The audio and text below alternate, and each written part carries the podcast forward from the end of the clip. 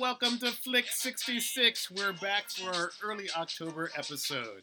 With me, as always, are professors Nate Bell That's and me. Ryan Izay. And I'm Dr. Thomas Parham, Executive Director of Screenwriting at Azusa Pacific University. Boy, last weekend, biggest box office ever for October. Wow. and our two films, the two big openers were Venom and A Star is Born. Mm. Let's let's go backwards. Hi- Uh, Ryan, have you seen Star is Born yet? Yeah, I don't think I can talk about it. I'm too emotionally disturbed. Whoa. Seriously? No, I mean it just it um yeah, that that film got me for sure. Oh wow. It hit you in the right way. Right way, wrong way, I don't know. It Yeah. hit me. I'm No. still sitting on it. To Yeah, be honest. yeah. Um, I, I, I have a friend who was just devastated by that film for some reason. Are you serious? Did you see it, Tom? Not yet. No, Okay, it's on yeah. my list. Yeah, me too. It's I, on my list. I mean, this is the fourth time this story has been Mhm. told. Yep. Yeah, I gotta say though that my favorite part about it is uh, Cooper's direction. He Mm. chooses to do almost the entire film in close up. Mhm. and that's a uh, good decision. it's extremely it yeah it's i i can't think of a time that i watched a movie over two hours where the audience was just captivated on words alone Interesting. and their expression because you're just watching them act in like close up And it, Um, and is Gaga as amazing as everybody says? She didn't blow me as way as as much as i expected but i'd already seen her act and she's a good actress. She didn't blow me away. She did a fantastic job. Um it, it bradley cooper's the one that broke my heart because i think he has there's there's a lot underneath the surface of his performance. And i mean it, it, the movie doesn't work without both of them. You, you, you can't say it's either one of their, their movies. It's it's impossible so yeah, it's hard for me to be like, oh, Lady Gaga was because it. Yeah, I don't. They were both great, but It's interesting because um, this is the longest between remakes of The Star is Born. Was the ori- original version was that 20s or 30s? The original was Wasn't it 30s? 37. 30s? 37. And then the Mhm. remake, which is acclaimed as the best of the four, is The Judy, Judy Garland, Garland, and James yeah. Mason from the 50s. Mhm. And then there's the 70s version, which is Barbra Streisand's Peeing to Herself, which there's a great song in it, and that's about all I can say for the movie. Yeah, exactly. But this new one, the Yeah. critics are like, this is really good. Mhm.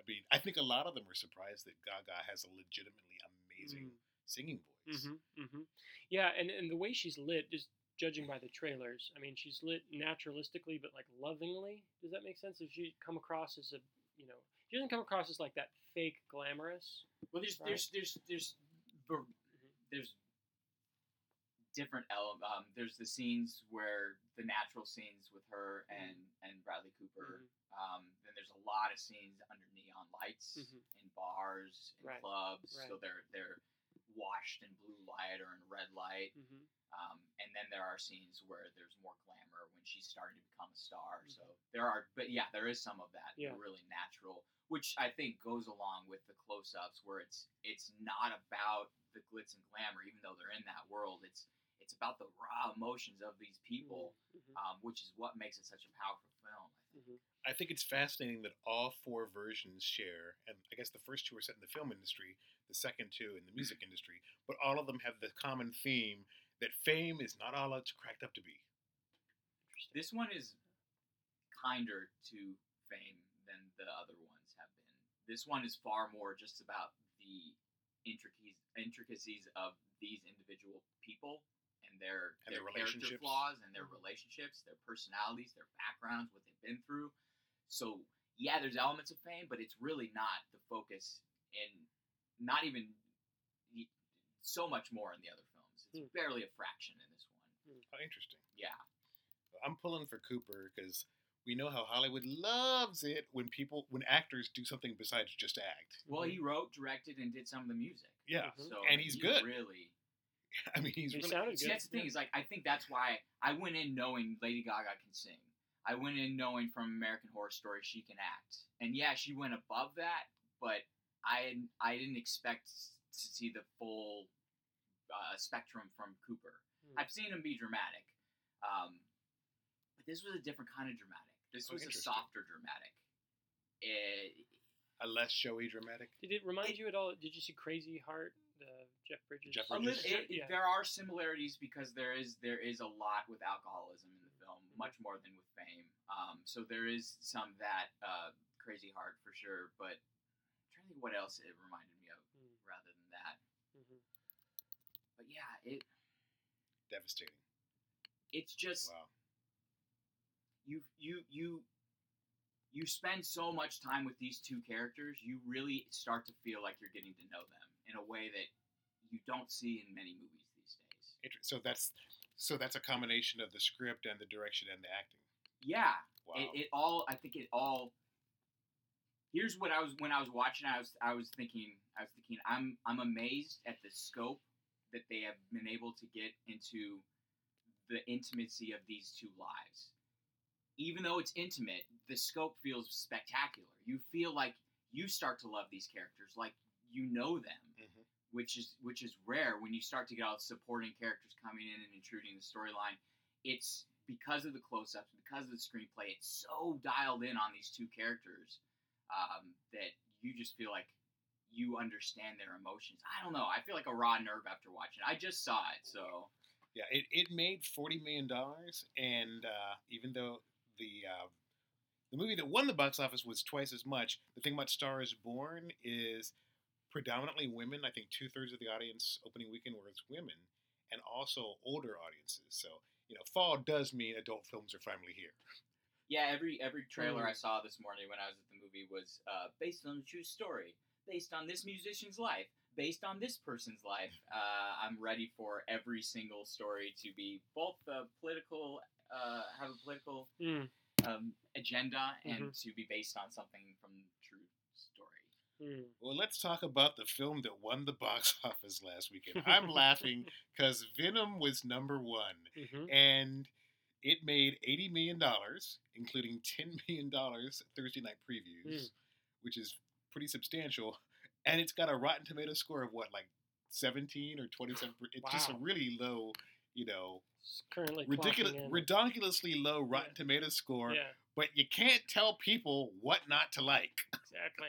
And Ryan, you saw it, didn't you? Yeah. Yeah. Nobody will ever mistake Venom for a great movie. It's got a great star in it, though. I think, But it's that fun. helps, right? Yeah. It's fun. It I heard knows was, it's. I heard it was it- funny It's, too. it knows it's a comedy. It's it's Yeah. it, it knows it's kind of trashy, hmm but it revels in that. hmm in my planet. I'm kind of a loser too. what? what? Who wrote that? And I want to shake their hand for having the guts to put something that bad in a movie. Creative Screenwriting Magazine actually has an interview with the writer. really? Um, wow. yeah, I, I think a lot of it is Tom Hardy. hmm I mean, he's a great actor. Mhm. I mean, and if to you put a bunch of, he's like the white Sam Jackson. Because if you put versions of Tom Hardy in different films, it's like that's the same dude. Yeah. Yeah. But exactly. um, I don't know what he's doing in this movie. collecting a paycheck apparently. Aside from that, no, I mean literally, I don't know what he's doing Yeah. in this movie. I don't know what his what he's doing with his Uh, character. See, I felt like I knew what he was doing. I felt like he was he was following a slapstick tradition. I felt Hmm. like I was watching a slapstick comedy as I watched it. Mhm. there is that element to it. There is, I mean, when the, when he's not in control of his body, Mhm. there's that kind of like you know he's being tossed around like a rag doll. How close to the humor was like Deadpool? in It's terms of- not. No, Not see, I, I think it bit. You If think it ta- is? If you take out the R-rated stuff, it's Mm-hmm. it's it's that. the same kind of smirking. Kind Yeah, it's a wink and a nod. I think not as not as postmodern, not as meta Mhm. as Deadpool. It's not but, meta really at all. Um, but it has that. I don't know. I, I maybe it's the similarities in the in the anti superheroes, the anarchistic the anti-hero. Yeah. element of their characters. I mean, part of the tricky things about doing a Venom movie without Spider-Man in it, and spoiler alert, despite rumors to the contrary, Tom, uh, what's the kid's name?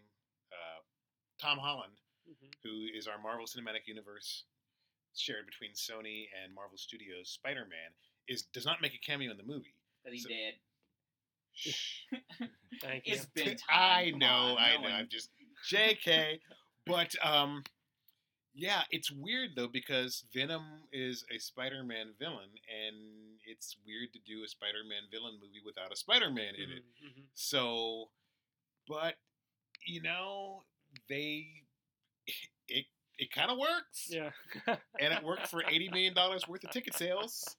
We'll see what the Nice. audience is like for a second weekend, but uh, Mhm. I think the audience exit scores were pretty like B plus. I mean, they were pretty high.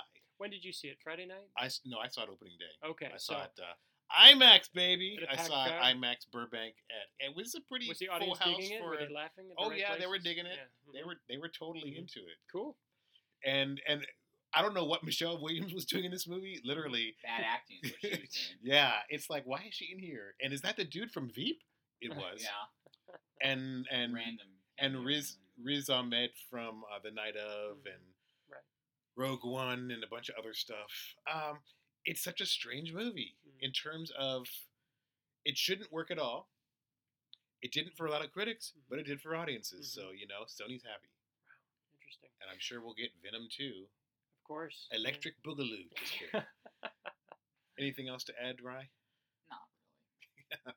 Were you? I mean, you, you're kind of smirking or scowling or. No, I mean I I, I enjoy Tom Hardy. I, I Tom Hardy released a video where he read a children's book, and Mm. it was fascinating. that that guy can can read legal documents. I'll. I'll. Was the film badly made? Like uh, in terms of like just directed the action It's, scenes. it's poorly written. I wouldn't say it's poorly it's made. competently. It's competently. It's It's, competently filmed. It Mhm. was a bad script. and it's clearly been edited to make it a PG thirteen. There's Right. there's images that I, I guarantee will show up in an unrated cut. Yeah, yeah, because he bites Venom bites people's heads off. But it's poorly chopped. We we don't is- we don't see that, Okay. but I'm sure that the unrated version of Venom. Yeah, the Yeah. first time he, he bites a head off, it's so it's so choppily edited that Mm. it's it's clear something happened. It feels like you're watching something that's been edited for TV, Oh gosh. where they say the F word and suddenly Right. it turns you fool, and their Yeah. mouth does it, you know? it's not quite as bad as you know dubbed Godzilla movies, but Yeah. just a step above, like half step. Um, so we're a couple weeks into the new fall TV season, and right now the early hits seem to be Manifest on NBC, New Amsterdam also on NBC, God Friended Me on CBS, and FBI on CBS. Um, we're going to talk a little bit about at least one of these, a couple of these shows for our feature story. Um, yeah, there's nothing that really reaches out and grabs me for the fall shows. I mean, there's stuff that's entertaining and diverting, and yeah, this is okay. But there's something that's like, I gotta get. There's no appointment television so far for the networks. Um, has anybody seen the Murphy Brown revival? No, I have not. It's just I'm. I was such a big fan of the original series, at least initially before they got too political with the whole Dan Quayle feud and whatnot. Mhm. It's just for me, it's just it's not working for me yet. Second episode was a little bit better than the first, but the pilot was so heavy-handed in Hmm. its anti-Trump. It's like, oh come on, just tell me a story, Yeah. please. And you know, the old timer cast, it sometimes it feels like, hey, I'm back. Did you miss us? I love it. So Yeah. a little bit more presentational acting style for contemporary television. Who is it? Is it trying to capture a younger audience though this time? I mean, it's a whole generation has passed. There is uh, Jake McDorman from Limitless, and Mhm. also uh, he had a supporting role in American Sniper, Mm-hmm. both Bradley Cooper projects. Right. Um, he plays Murphy's grown son, Mhm. Avery, Mhm. and the the fun twist is he gets hired by the Wolf Network. Get it, Wolf Network, to be their token liberal, and his show is programmed in the same time slot as Murphy's show. So Oh, mom and mom and son are direct competitors. So far, they haven't made any any good Yeah. use of that yet. But it's just Yeah. so heavy-handed and obvious, and it's like, oh, you guys are better than this, Mhm. or maybe they're not anymore. You never know. People Um, don't like being talked down to. They.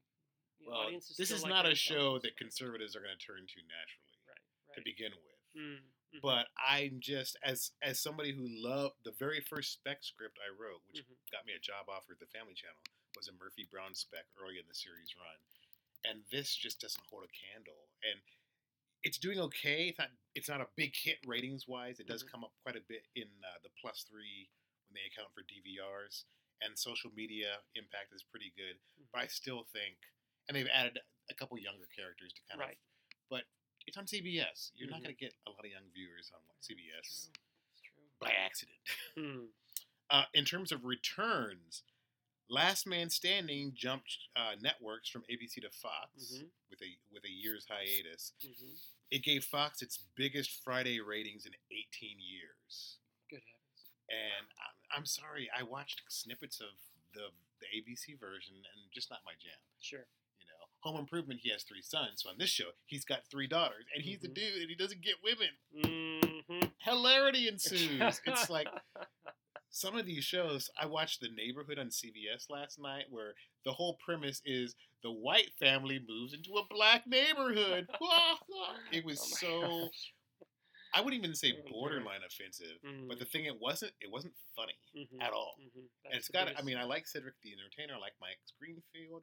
It's well cast, but it's not well written. I just don't. I, don't, I guess I don't like the, the. I've only seen the advertisements for it, but it seems like the big humor, the big joke is look at the black family being racist towards the white family. That's Mm. a not funny, and b not funny. Mm. Yeah, but it's it's. I yeah, mean, it's just it might have been It's funny in the '70s with the Jeffersons, but this is 40 plus years later. Yeah. Yeah. Well, Ugh. And it, and it it- also feels a lot like, uh, what's Max Greenfield gonna do now that the new girl's off? We gotta find him Oh, another gosh. sitcom. What's what's Beth Behrs gonna do now that Two Broke Girls is off? Yeah, exactly. Hey, they'll play a married couple.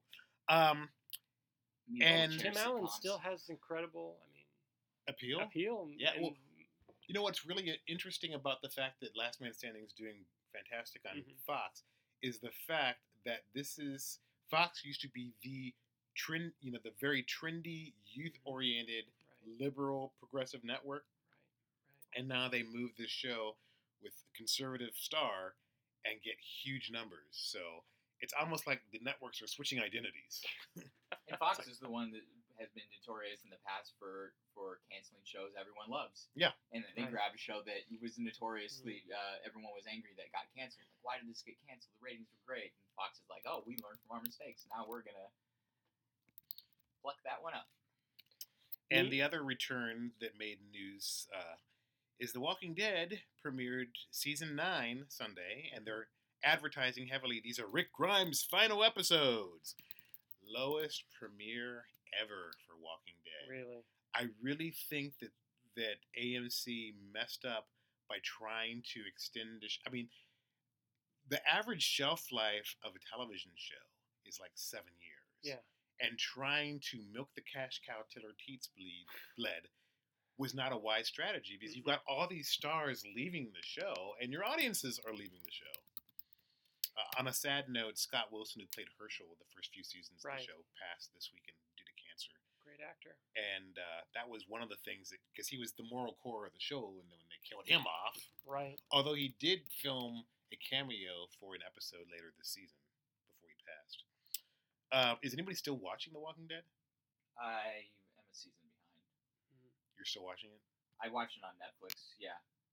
I'm a completionist. If I start something, I finish it. Oh, I'm not. I, I I'm like if you you know if I break up with a show, it's like I'm not going back. It's like we're done. See, I'm committed. I don't break up with my show. I- I'm the opposite of Ew. a completist. I never get involved. it's like me in high school. I never date. I never, Ah, I never, see. you know. You're a programming player, is what you are. Exactly. but I, I am sad about Scott Wilson. He was a terrific actor. Oh yeah. He he. I guess his breakthrough role was uh, 50 plus years ago in In Cold Blood, the Truman Capote Truman adaptation. Capote. It's a great movie. Great movie and a great performance, and he's in a, a very quirky uh, film called The Ninth Configuration, which was written and directed by William Peter Blatty right after Oh. he did The Exorcist. Wow, I did not know He that. He plays an astronaut who kind of cracks up right before a launch and is consigned to a, um, you know, an institution for, for veterans. And uh, Stacy Keach plays the psychiatrist um, assigned to his case, but he has secrets too, and it's got an incredible twist in it. Tom, you should Oh, see it. interesting. You Yeah. guys get that, everyone? It wouldn't Sorry. be a podcast Yeah. without Nate mentioning an obscure film. that we- Oh, you man. heard it here first. Well, what's, an, what's the name of it it's again? called the Ninth Configuration. the ninth heard of it, but I've never configuration. it. Yeah, and it was made in late '70s, so Mhm. right, right when the writer director was kind of you know p- at peak fame, right after Exorcist, and Mm. this is the film he made, and I think it was a total flop. You know? Oh, I'm sure it was. But it uh, again, you know, it found an audience later, and uh, it's got an incredible image in it that made me um, think of the uh, controversy about the moon and the um, flag. Oh, anyway, right, I don't right, want to right. spoil it We for you, won't go but it's, it's a great image. Yeah, we'll with that in a right couple of weeks. Um, other news. We'll start with TV news and end with film news. Uh, the Doctor Who premiere. I think it's the season eleven premiere. By season eleven, we mean of the new series Hmm. after they rebooted or soft reboot from the ninth Doctor on. Mm, But the thirteenth Doctor with Jodie Whittaker mm, with a female Doctor, right. huge ratings, and for the most part, uh, well received critically. In the UK, forty percent share, which is pretty freaking Oof. big. It's never been bigger, has it? I mean, Doctor Who is 54 years yeah. old. I mean, it's going strong. It's bulletproof, man.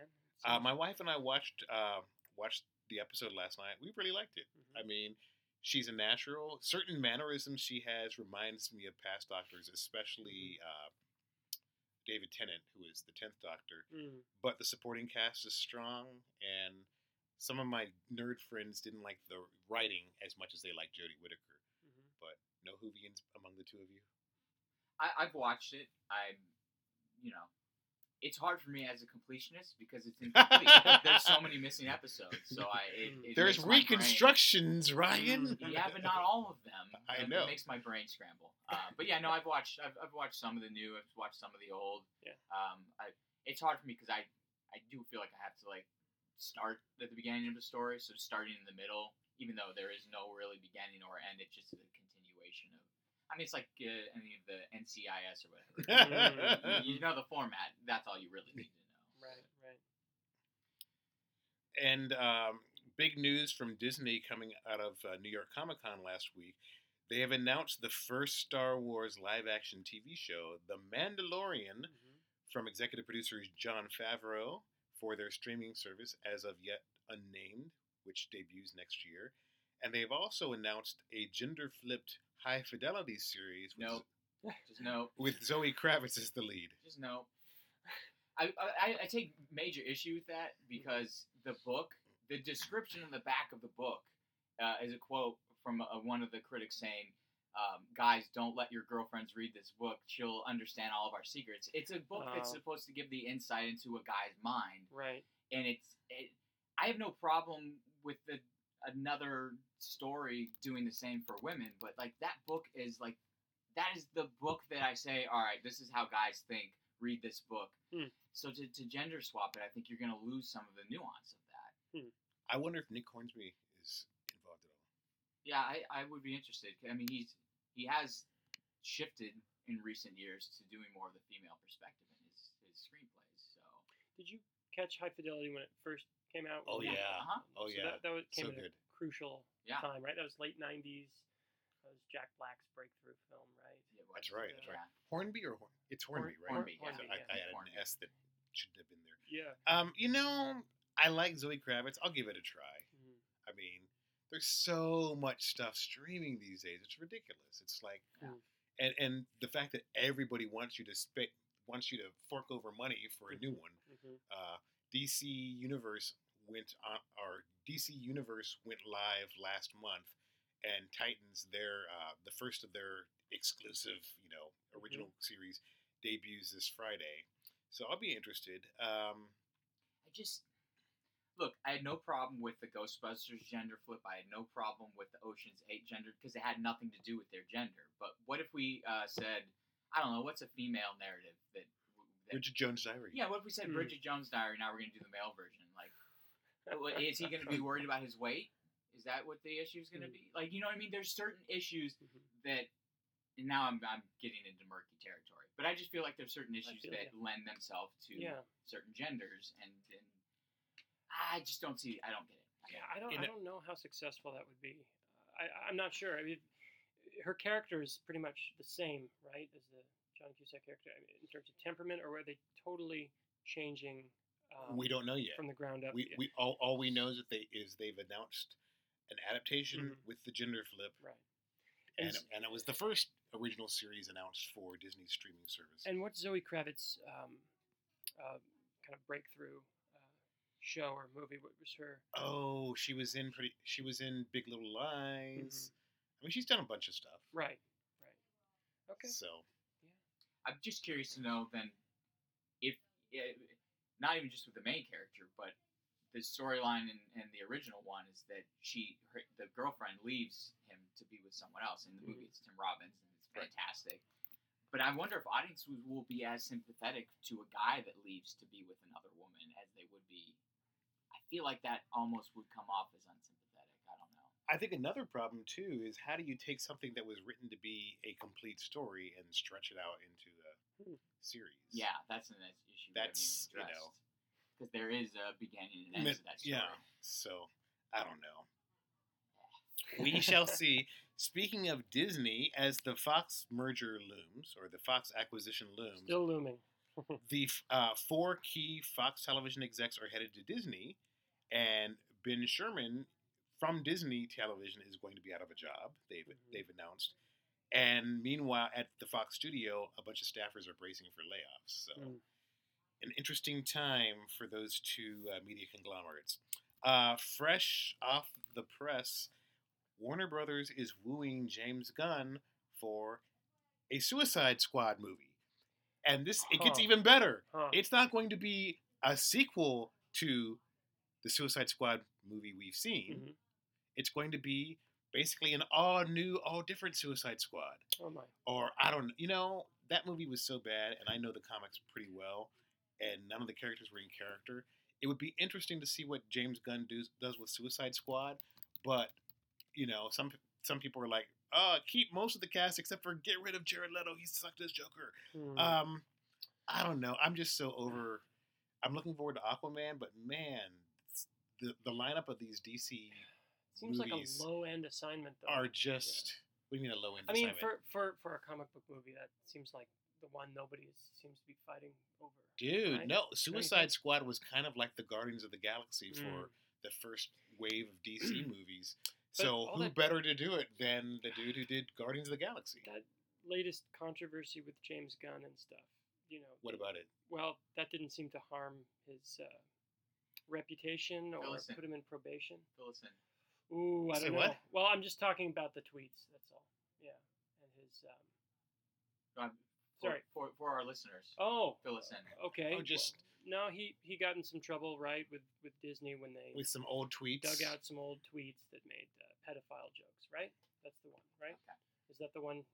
Yeah, no, I just too? I just I Of course. to. Yeah, I don't have an opinion on that. Uh, I I have not I read those tweets. I haven't Yeah, I, been I following the story, but either. I mean that seems to be, um, I mean, damning in some I mean, areas of even Hollywood. You know, after the well, you'd be consigned to. Uh, a a problem with with the whole bench thing is they were really. I mean, they were like a decade old. mhm, I'm not defending them. I haven't read them. Don't plan to. mhm. But it just seems that with the the political atmosphere in the country in this country right now, where people are just you know left, left, right, right. Um, people were so contentious about everything. So, um, but we knew he was going to land on his feet. I Mhm. mean, face it. really, I didn't. Know Oh that. yeah, because he's that. made he made Disney a lot of money, and basically, you know, I think it was Alan Horn who made the decision to, you know, to toss him. Trust me, I'm sure he will cry in his big go home and cry in his big pile of money Mm. because he was pay or play. But um, I didn't mean to drag all of that in. I just I was a little surprised when I saw his name so soon attached to a big project. I oh, mean, I'm it- not, it's- I'm it's- not surprised. It's been dragged in, uh, so let's address it. I, I personally think that the wave of the Me Too movement times up has has passed. We'll have after effects of it, but the like movement, the like, how often do you hear Black Lives Matter anymore? People get like real into these movements momentarily, Mhm. And I think that it, it's going to go back to business as usual. We had we've had that in the past where where we've had you know Even though Les Moonves got sacked from CBS and Weinstein's gone, and you know, No, because they had. They, I mean, I, I've been talking about in my film history class. We saw that in the twenties. Uh, was it twenties? Yeah, with um, um, Fatty, Fatty Arbuckle. Arbuckle. It, it, it, even though he was exonerated, it doesn't matter. Public Still opinion ruined his career. something. Public opinion means something. Only because Hollywood realizes that their page, their money, their bottom line depends upon it. Same thing with Hollywood 10. It didn't matter about guilt. It was the just the image was enough to push them out. and during all of that, you know, movement, Mhm. it, it was even just getting accused was enough for you to disappear from the spotlight. We still have not seen much of Louis C.K. despite the fact that he was everywhere before the accusations, Mhm. and nothing that he did could be. Uh, he, he's not. He's not getting. He's not going to be a next Bill Cosby. He's not going to court over his things, but it doesn't really matter. But what I'm saying is that these movements we've seen in the past, they happen a so that Hollywood can be like, look, we're cleaning house, and then when people forget, it's just business as usual because Hollywood doesn't really care about victims. They care about the money, and once people forget, they're just going to go back. So James Gunn, I think, came. His controversy was at the tail end, and people had started to lose their their anger, their fervor. Hmm. So I think that personally is why he's gotten Yeah. away with it. But that's my opinion. I don't know. It's very cynical, Ryan. I, I, I've, I've grown more cynical the more Mhm. that I, you know, the, the movie industry is about money. Anyone that Mhm. tries to see anything else, yeah, maybe I'm cynical, but I. It, It's not called show morality. Mm. I- It's yeah, not called exactly. show art. It's called show business. I may be cynical, but I'm not naive. I'll just say that. Oh snap! Mm. Um, Annapurna has dropped the Fox News movie, which had uh, which has Charlize Theron, Nicole Kidman, and Malcolm McDowell as uh, Rupert Murdoch, which is interesting because they just cast McDowell like a couple days ago, but this morning it was announced they are no longer doing that.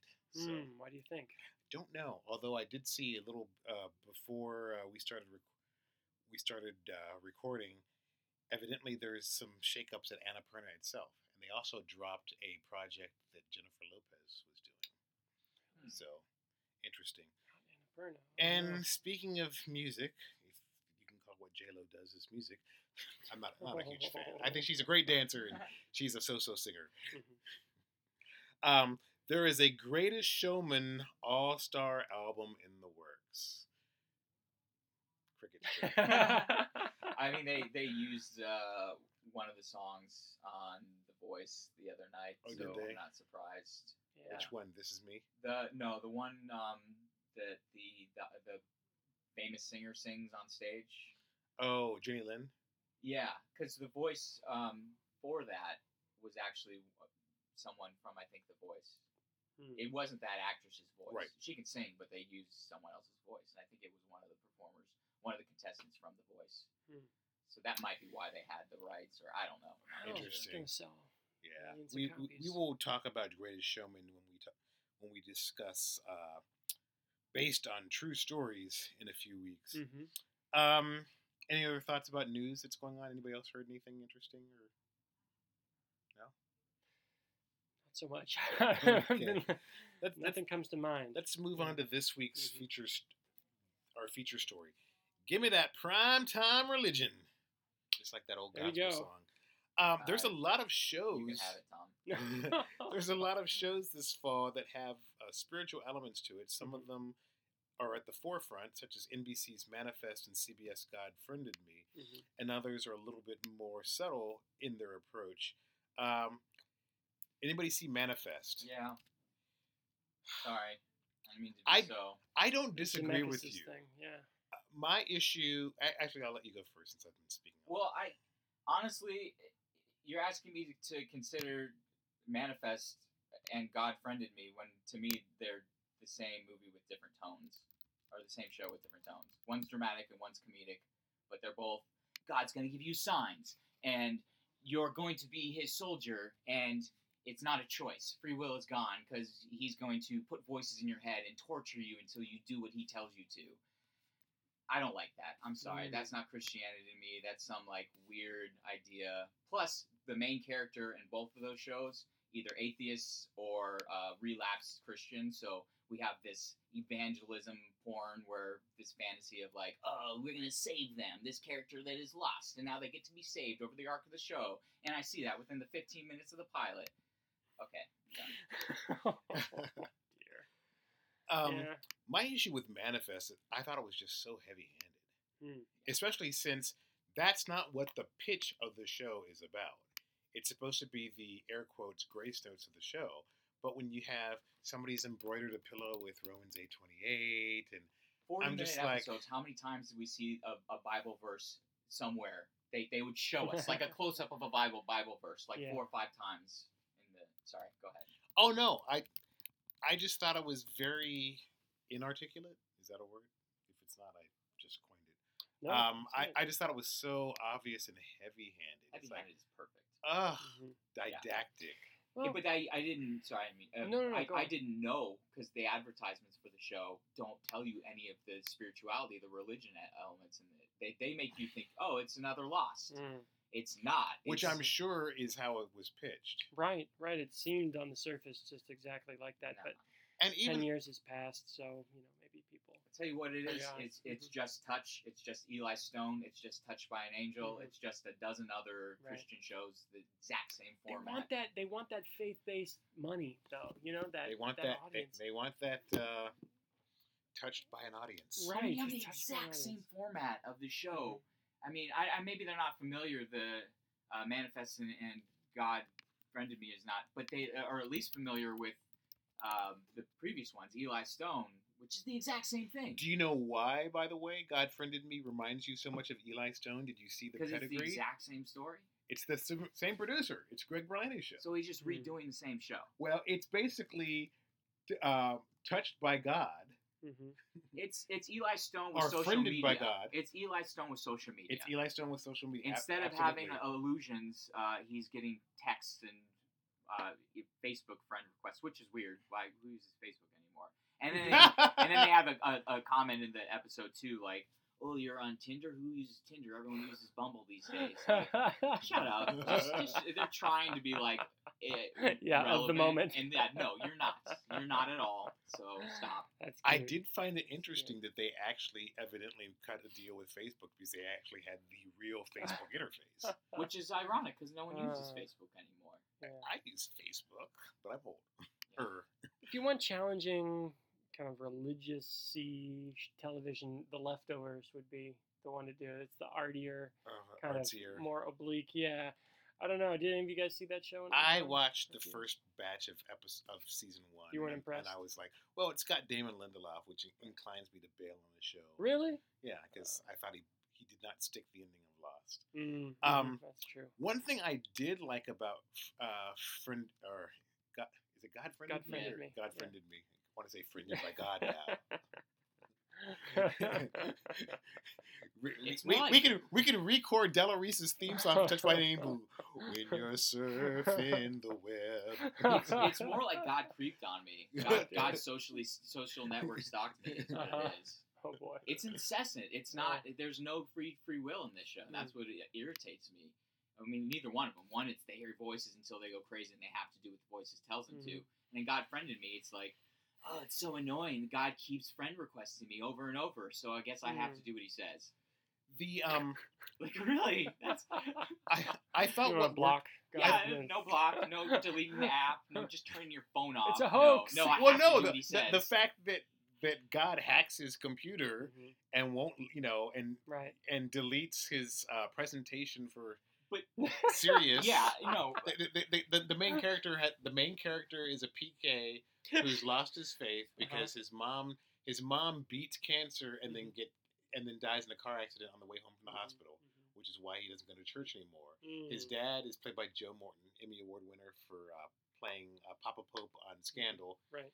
And then his sister's a bar. His younger sister's a bartender, and then he's the in the first episode he's assigned to to friend two people. The first guy he friends, he happens to see the guy, and the guy's had a really bad day and is is contemplating jumping in front of a train. That's supposed to be I'm funny, sorry, Nate. It's, it's not supposed to be funny. Nate. I'm sorry. I'm gonna tell I your parents. I just, no, I was reading something. and something you'll else. never guess. Right, re- right after he saves him, he looks at him and says, sorry. "I think you just saved my life."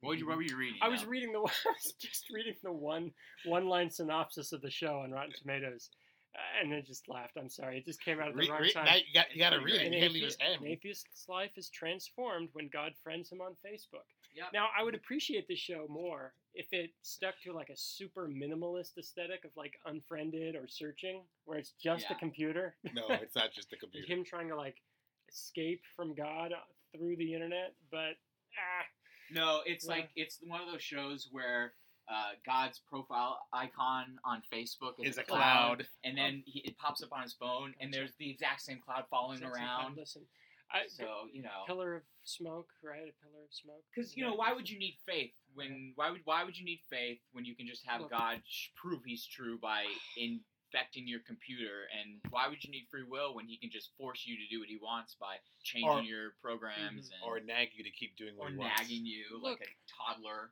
I appreciate a sincere attempt to try and you know infuse uh, our culture with any kind of religious discussion. It feels like though we're so postmodern or post-Christian or whatever that we can't take it seriously anymore. It's because it's You not know? a sincere attempt. It's It's, not? again. I'm gonna go back to cynicism. think and I don't care. It's Mhm. money. They know that there Yeah. is an audience for this. So you Just saw like- right through Well, the, It's- the, the there's no fact that it's in Mhm. Touched by an Angel's old time slot. I see. Yeah. I mean, they're not fooling themselves about what it's like. It's basically the younger, hipper. If Touched by an Angel, Joan of Arcadia, and Eli Stone had a love child, it would be friended, Oh, friended by God. Gotcha. Or sorry, God friended me. Oh, I don't know. That's a shame. The, cast is appealing. I will give them that. Mhm. I just wish it had a modicum of narrative complexity. It's just so like like Ryan is saying. It's just so overly simplistic and obvious. It's not There's- challenging anyone. yeah, it's it's no silence. That's for sure. It's all all it's doing is reinforcing people's pre-established beliefs. Mm. No one that's not a Christian is gonna watch that show and think about anything. Just like that uh, Living Biblically show that, uh, Oh, that nobody watched. that nobody watched. I just haven't heard died. Really? Yeah, The only Johnny honestly, Galecki produced show that lasted like two seconds last season. the only modicum of uh, inspiration I get from faith or religion in television, Mm. and I, I acknowledge the contrivance in this as well, but I, I allow it, I Mhm. accept it, is in reality TV. When I'm Mhm. watching The Voice or when I'm watching like uh, some of, of a show like that, and they're talking about their faith, because Mark Burnett's the producer, so they allow that Mhm. to come through, and it is just as contrived, but at least the emotions from those people are real and they feel sincere. So. Do you know what show dealt with faith has dealt with faith really well? The new Queer Eye on Netflix. Yes, They absolutely. had, they had an episode season one and season two yeah. where their their their projects for the week for each of those shows was uh, the first one was a, a Christian dad and his ha- house, and then uh, two season two it was a Christian woman. because That's one of the reasons why they changed it. They dropped for the straight guy, Mm. but there was such there was such redemption and love Yes. and Wow. top. I mean, it was just amazing because the um the woman was she Georgia?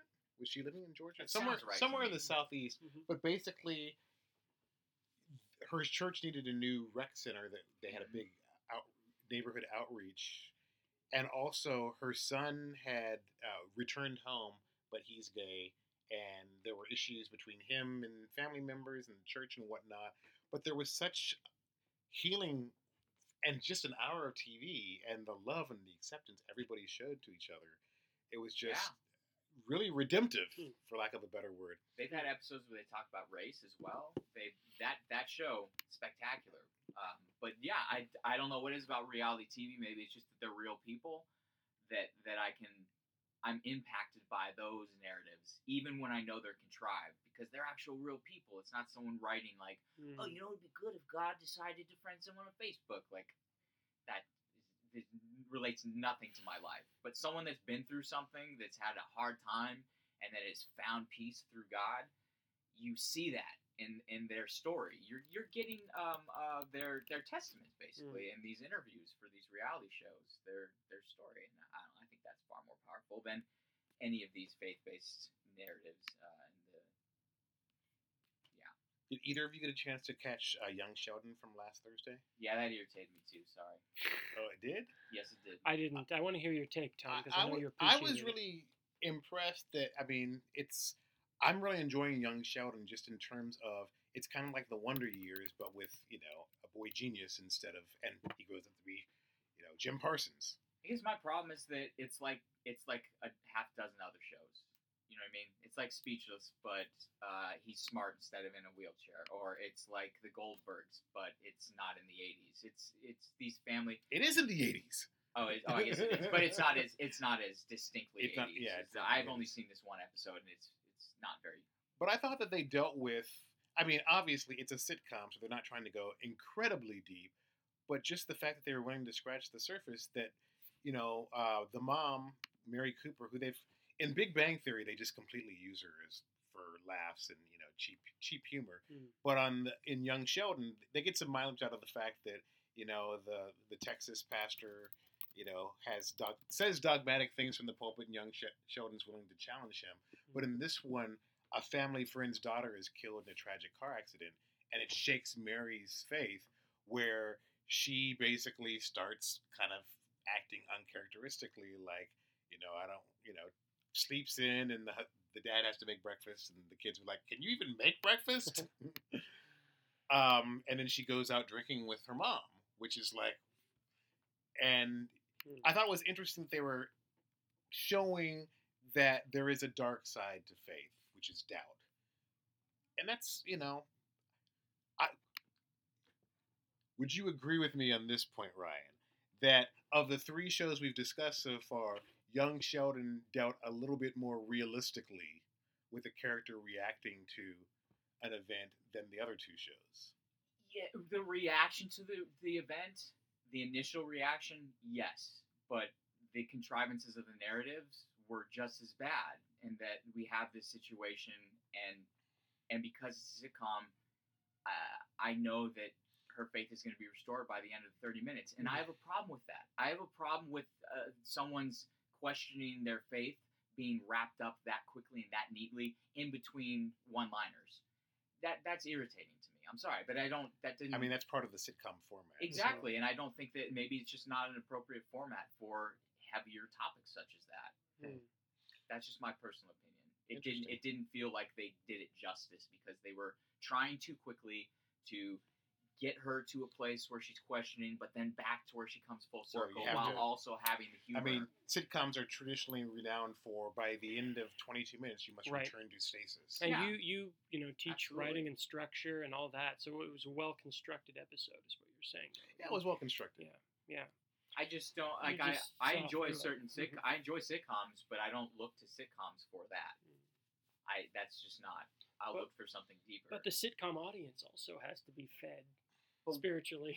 But I don't think that that's the purpose of the sitcom, though. I think that we we we look to sitcoms to one to comfort ourselves, to to to because there's the familiarity of the the structure that we know everything's going to be wrapped up neatly by the end, and there's also uh, caricatures in sitcoms. Mm. and I think we can relate to that. That you know, I talked about this with my students that all the Friends characters have flaws, and they're glaring flaws, but we love them anyway, and we can love ourselves. Well, except for Ross. Oh, you don't, but some someone out there loves Ross. Um, Not I. I'm loving him a little more on Will and Grace, but that's off topic. Yeah. Um, but yeah, my point is that I think that we can we can love the characters because despite their flaws, we still like them, and so when we have those flaws as well, we can learn to love ourselves. I think that's the kind of a therapeutic uh, uh, element of sitcom, but that needs for sim- the characters need to be somewhat caricatures, and and the structure needs to be very formulaic Mhm. and I don't think that feeds itself to bigger issues. And for me, a loss of faith is a huge issue, and I feel like it just Did you ever see the Family Ties episode where Alex Keaton, played by Michael J. Fox, is reeling? He goes into it's basically Michael J. Fox and the therapist's voice because one of his good friends has died, uh-huh. and he kind of de- they they cover a range of issues. yeah, but my that that was that was bold, that was daring. The reason why I would say that's somewhat different is because the humor took very much more backseat in that episode. This is true. And in this episode, it was like every time we would get into the heavy stuff, they would have to throw us a one-liner. Like they wouldn't let it get bogged down. They down. wouldn't by let it. They wouldn't let it Mm. just sit. Yeah, and that's uh, my problem with Manifest is that it was way too melodramatic. They Oh. made it far heavier than it needed to be. My problem with with with Young Sheldon is they tried to lighten up an issue which I don't think it it did it justice to lighten it up. Um, so maybe it. I, yeah, I don't know. Yeah, that's I Go was- ahead. my favorite uh, consideration of, of religion in a comedy, and it's not heavy, is when Kimmy, uh, the unbreakable Kimmy Schmidt, when she considers religion. I thought that was a thoughtful episode because it had me thinking. but also laughing, Hmm. and never like made me feel like they were trying to make me cry. It wasn't forcing emotions on me. The emotions I felt were natural. I could laugh and think at the same time, like in many satires can do. But having you laugh and cry at the same time is a far harder thing to do, and I don't think Young Sheldon succeeded for me. The um, what's kind of interesting. Did anybody see Here and Now when it, when it was on? I watched the HBO's. pilot. That's it. I watched the whole thing. It was interesting. It, it never. It, well, it's, it's never going to go anywhere because Right. the ratings were terrible. Um, but it's kind of fascinating that even some of the superhero shows like Netflix's Daredevil and Luke Cage and CW's Black Lightning have made faith part of the canvas of the characters' backgrounds. Mhm. Uh, you know, Daredevil's uh, ostensibly a lapsed Catholic who still goes in to talk to his priest from time to time, Father Lantom. Hmm. Uh, Luke Cage's father is a minister, and uh, season two that played Reggie Cathy, who just passed from cancer earlier this year, played um, played the uh, Reverend Lucas, and then on Black Lightning, uh, one of his da- one of Jefferson Pierce's daughter jokes that his nickname in the neighborhood before she knows he's Black Lightning was Black Jesus. So it's kind of interesting that um, there are organic ways to incorporate faith in characters' backgrounds, and it may not take a front. Uh, it may not be this the focal point of a specific episode. It's just texture and color for the characters' backgrounds. We've got other shows coming up. Um, HBO just greenlit a series with John Goodman and Danny McBride. I forget the name, but it's about a bunch of televangelists and I don't know. Danny McBride works in very small doses for me, and Yeah. I don't expect there to be any serious content in this HBO thing. Just the the hair, the dress, the mannerisms. Yeah, yeah, just like oh yeah, we're gonna have fun with this. But it seems like a sketch just stretched Yeah, yeah. And then TNT has greenlit a show called Raised by Wolves from Scott Free, mm-hmm. Ridley Scott's production company. And the whole premise is that androids are raising human children on a planet. And one of the things they have to do is deal with issues of faith and religion in trying to bring these kids up. Mm. And I'll, Okay, I, that's I'll be far out. yeah, it's like you know that's just so crazy. Yeah. I might watch to see what you do with it. Yeah. Uh, Sir Ridley's television has been much more interesting than his films of late, so Mm. that's worth a Mhm. worth a gander. Do you think this trend is it something that that programmers, that networks, and uh, do you think they're doing it for cynical business reasons, or do you think it's because it is a natural reaction to people's spiritual hunger? Business. Spiritual hunger. what do you say? You're the tiebreaker, Tom. um, I a think it's little from column A, a little from column B. yeah, I think it's a little bit of both. Um, obviously, the HBO thing is more. Ooh, Danny McBride probably says, "I want to do a show about televangelists." yeah. because they i don't get him i mean i've seen him in Mhm. stuff i like but i tried to watch vice principals and i'm just like yeah no Mm, and i think he was in, wasn't he in something before vice principals yeah he was in an hbo show Down and down. eastbound Yeah. and down i oh, just Oh, don't get why he keeps doing shows for it's like i don't think he's that funny I mean, him and Jody Hill came up together was a fit way. That that was how he got big. They both, yeah. So they're going to continue to work with each other. It's like and do they have that relationship? do they have naked pictures of somebody at hbo and I Eastbound and Down was a it was a, a at least had a cult following, not popular. People that watch that show love that show. and that thing was on for a while too Three seasons. wow Not bad. I just, I don't know. Some of it, I think that I just wish Manifest was a better show. Mm. And I, I think the problem is too, where are they going? Are they going to say, "Oh, the plane went to heaven for ten years and then came back to Earth"? that was my thing. Is that Mhm. the, the way the show is set up, they can't answer the question that they've raised. And that's problematic. the main mystery of the show, if they answer it, then The- they're they're Th- questioning. then the show's God. over. Yeah. so they can't. So they've set up with their trailers that there's a mystery like Lost, and we all know how that goes. When you have a mystery that you're not going to satisfyingly answer, people will stop to wa- stop watching. They'll get irritated. But it feels like they're not even interested in answering it. It feels like they can't be. Yeah. I just, I don't know. It's inter- it's it's well produced. But, I- but I- the audience, they, when you have a trailer that says it's this mystery, and then you watch it Mm. and you realize no, it's not. You really think the audiences are going to be not feel cheated by that? I don't disagree with you. I feel I was bored with episode two. To be frank, I didn't watch episode two. yeah, That's how I felt about episode You one. you you you won't like episode two because I was Mm. bored by it. And I didn't get through all of episode one of God Friended Me because halfway through it, I knew how it was going to end, and I didn't feel the need. And you talked Are about you it, s- and I was absolutely right. Of course. I mean, it- so but again, it's so structured. I just wish. What could you imagine if um, somebody like a Wim Wenders or Mm. Martin Scorsese's, you know, Martin Sc- or, or Christoph, somebody brought film cinematic sensibilities to a Yeah. TV series that dealt with issues of faith seriously, not spoon feeding the audience, but ask difficult questions. It has to be HBO though, or Netflix, because other that's the stations thing is- aren't willing to make those take those risks still. Here and Now, one of the things that was fascinating about Here and Now is I think that's one of the most positive and complex portrayals of a Muslim family we've seen on Mm. broad or on television. Period.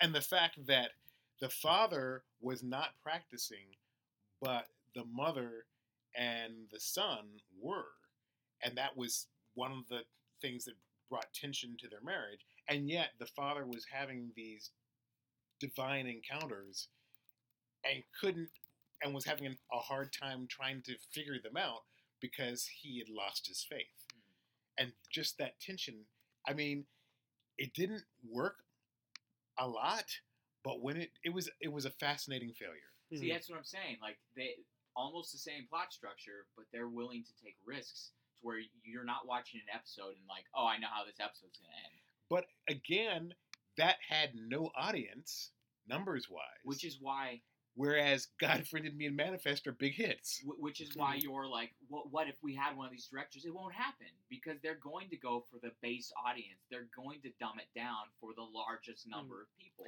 I want to know more about the creator of Manifest, though, Jeff Rake. I don't know anything about his um, who he is or what motivated him to make this series. I mean, if it's just a purely, you know, just a pure cash cash grab I, I don't or think whether it's just a pure cash grab I think Because- No, I think Yeah. the green lighting is what's the a pure cash grab. I don't think that the people making the content that they don't believe in it. obviously it's yeah.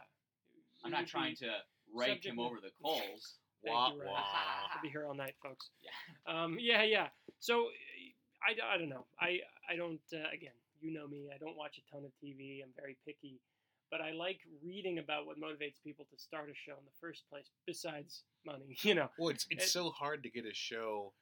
I mean, for, for them to buy your pilot, hmm shoot your pilot, Yeah, pick up the show, and Yeah. then for the show to continue because people are actually watching it. yeah. I mean, the odds are stacked so far against you. it's true. But uh, I guess that's the frustrating thing is you want to, as, as somebody who believes similarly as some of these shows, at least some of the people behind these shows do, and yet when the execution is so ham-fisted, it's Mhm. just like, oh come on, Mm. seriously? I think we're. I mean, the great a great uh, you know religious themed or Christian television series is probably yet to be written. I mean, it's it's coming though because I think people. I mean, these are like You think so? Tremors. I think I think so. I, I think don't. someone will finally kind of put it all together, you know, and have the kind of artistic integrity, uh, you know, with the, um, you know, combined with the issues that people are hungering for. Because I, I still think there is a hunger for it. Obviously, I I'm mean, doubtful something- because I can't even I can't even think of a, a, a film example that crosses both boundaries, and it's far easier with film than TV. I would say. Mm, I can tell can you that uh, Indivisible, which comes out in a couple of weeks, Mhm. uh, Cheryl McKay Price, one of our adjunct professors Ooh. in screenwriting, uh, was one of the writers on it. And it's based on a true story of an army chaplain who comes back from uh, from Afghanistan with PTSD, and they went to dark places. As in, I mean, I don't want to spoil it. I want people to go out and see the movie. But I was surprised for a faith-based film made by, you know, made by people who believe as we do here at Azusa Pacific, they were willing to go to some dark places. So the redemption on the other side feels real. Because of the things he does, his wife's realistic response, and it's a true story. And the real life family cooperated. And what was what was interesting is at the end of the film they reveal that he's still on active duty. you know, he stayed in the army Mm. despite all these horrific experiences that uh, he saw and underwent, and the fact that it almost cost him his marriage and his family. So it can be done, and and thankfully, as we start, the law of averages is kind of in effect because there is more faith-based content coming out. People, the technique is starting to get better, and the story selection is getting better, and especially with when they're basing it on real life stories where they can't stray too far from the truth without offending the um, the actual people. There's potential for some great stories to be told. Like I'm not saying it's not getting better. I say it is getting better, but I it'll be different when I'm able to judge the films not in a vacuum. Every every faith based film is in a vacuum, so I'm comparing it to for a faith based film. It's never like oh this is as good as there. Hmm. Silence. I get that feeling too. Yeah. Silence is like you know artistic, Yeah. makes you think, and it doesn't cross over. And then you've got those faith based ones where like for a faith based movie, this is Mhm. actually kind of edgy. For a Mhm. faith based movie, you have to say for a faith based movie though, Right, right, where you wouldn't say that with Silence, but you also wouldn't get most Christians to watch it. right. And you did, Or most of Hollywood to watch it either. Most of anyone, most- which is hardly anybody. Yeah. yeah, it is a shame. So maybe we are at kind of an impasse.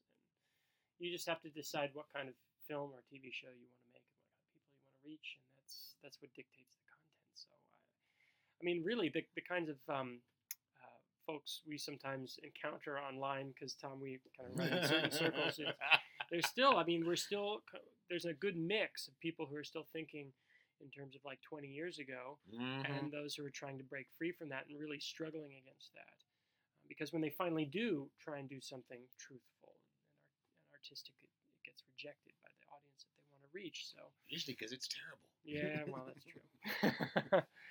Anyhow, Cool. Well, thanks, guys.